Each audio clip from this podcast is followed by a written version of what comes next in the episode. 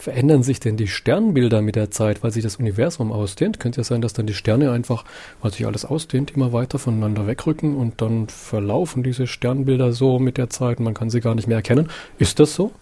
Tausend Antworten. Also die Sternbilder verändern sich tatsächlich, allerdings aus einem ganz anderen Grunde.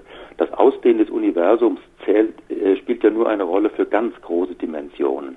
Innerhalb einer Milchstraße, innerhalb einer Galaxie ist die Ausdehnung äh, eigentlich noch nicht so groß relevant des gesamten Universums. Da hält die Schwerkraft dieser Galaxie alles beisammen. Äh, die Sterne selbst, die wir am Nachthimmel so sehen, also so, so Sternbilder, das ist ja eigentlich nur unsere ganz nahe kosmische Entfernung, Umgebung, äh, vielleicht von einem Abstand von maximal zweitausend Lichtjahren. Das ist aber auf die ganze Milchstraße bezogen nur ein ganz winziger Ausschnitt. Dort sind aber die Sterne nicht festgenagelt im Raum, sondern die bewegen sich wie ein Mückenschwarm durchaus immer so ein bisschen durcheinander.